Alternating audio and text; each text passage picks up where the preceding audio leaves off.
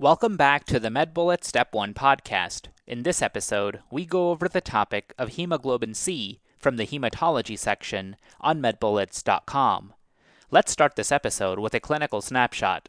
A 25 year old immigrant from Nigeria presents to the clinic with complaints of occasional fatigue. He has no other symptoms and denies any unexpected weight loss or night sweats. On exam, he has no lymphadenopathy. He does have mild splenomegaly and some conjunctival pallor. Labs reveal increased MCHC and intracellular crystals seen on blood smear. This is a case of hemoglobin C disease. Let's now get into the topic. Let's start with an introduction about this topic. Hemoglobin C disease is a hemoglobinopathy with extravascular hemolysis.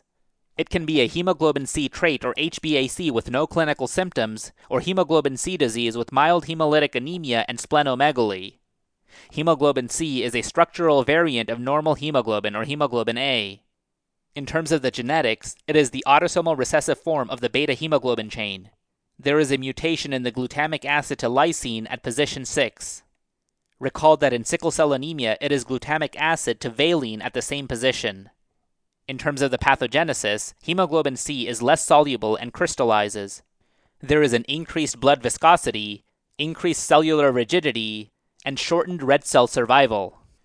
In terms of the epidemiology, it is common in Africa, Southern Europe, South America, and Central America.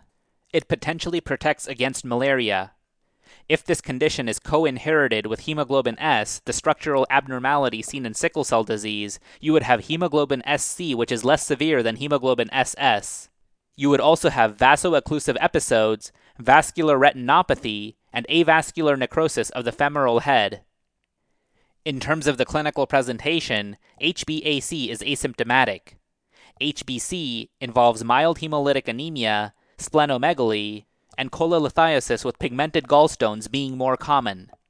In terms of the splenomegaly, the function is unaffected. Let's now discuss the diagnostic evaluation of hemoglobin C disease. In terms of the diagnostics, hemoglobin electrophoresis or high performance liquid chromatography is performed and detects mostly hemoglobin C, absent hemoglobin A, and an increase in hemoglobin F or fetal hemoglobin. An increase in MCHC may be noted as well. A peripheral blood smear may show intracellular crystals and may show target cells.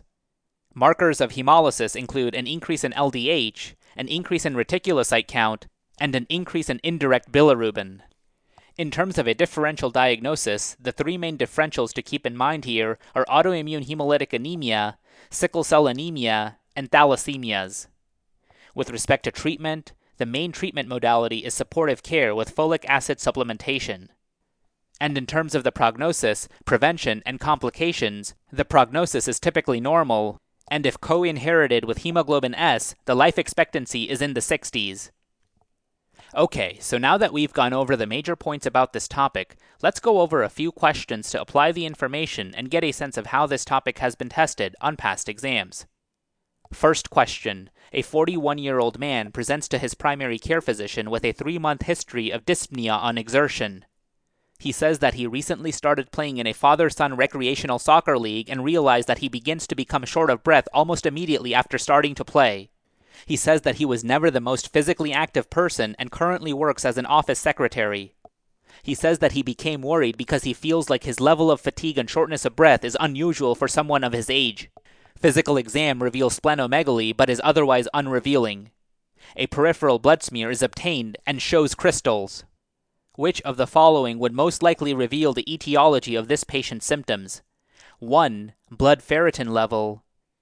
2. Blood heavy metal levels. 3. Flow cytometry assay. 4. Methemoglobin reduction test. Or 5. Protein electrophoresis.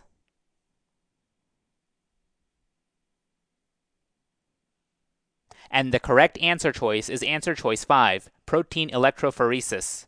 This patient who is experiencing fatigue and shortness of breath on exertion and who presents with splenomegaly and crystals on peripheral blood smear most likely has hemoglobin C disease, which can be diagnosed using protein electrophoresis.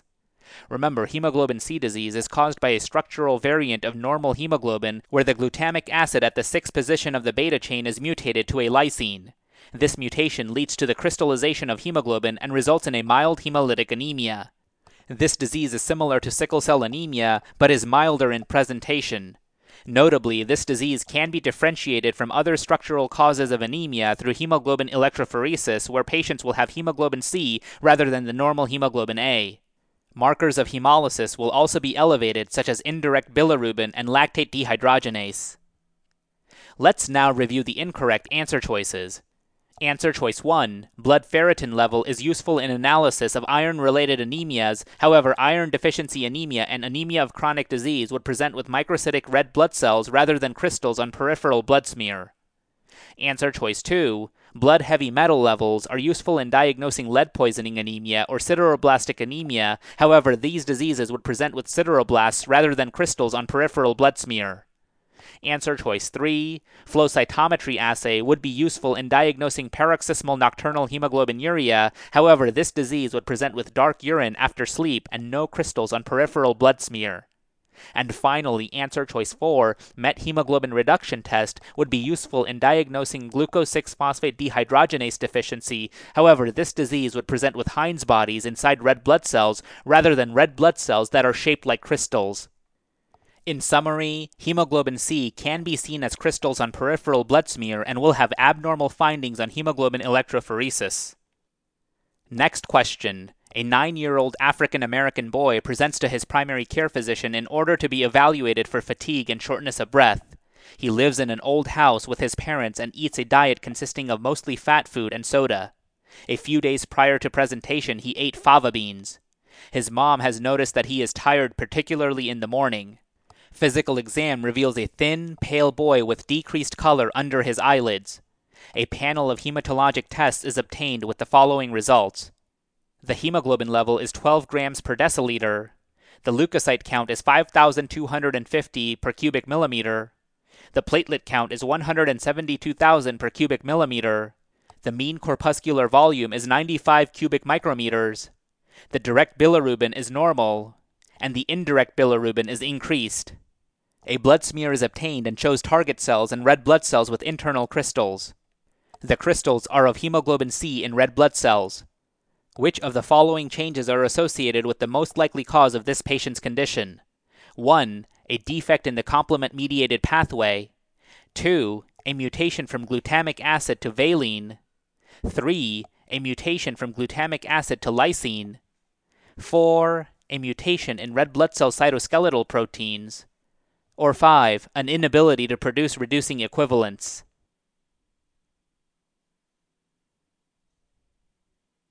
And the correct answer choice is answer choice 3, a mutation from glutamic acid to lysine.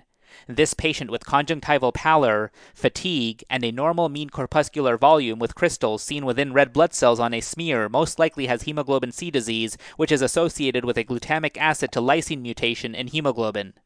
Remember, hemoglobin C disease is caused by a mutation from glutamic acid to lysine in hemoglobin, leading to a normocytic hemolytic anemia. The appearance of crystals along with target cells on peripheral blood smear is characteristic of this disorder. Another method of diagnosing hemoglobin C disease is hemoglobin electrophoresis or high performance liquid chromatography, where patients will have mostly hemoglobin C and absent levels of hemoglobin A.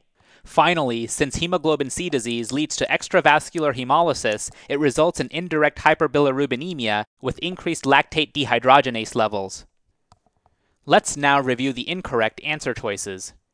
Answer choice 1 A defect in the complement mediated pathway can cause paroxysmal nocturnal hemoglobinuria, which presents with intravascular hemolysis related to complement mediated destruction of red blood cells. Crystals are not seen on histology for this disorder. Answer choice 2 A mutation in hemoglobin from glutamic acid to valine leads to sickle cell trait or disease, which presents with anemia and pain crisis after destruction of red blood cells. It would not present with crystals on peripheral blood smear.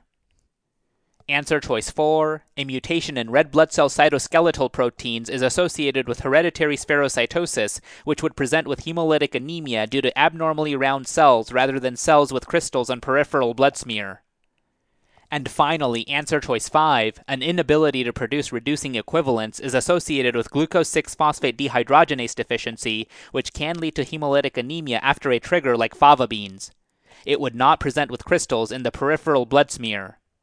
In summary, hemoglobin C causes a mild extravascular hemolytic anemia and is associated with a mutation from glutamic acid to lysine on the hemoglobin protein.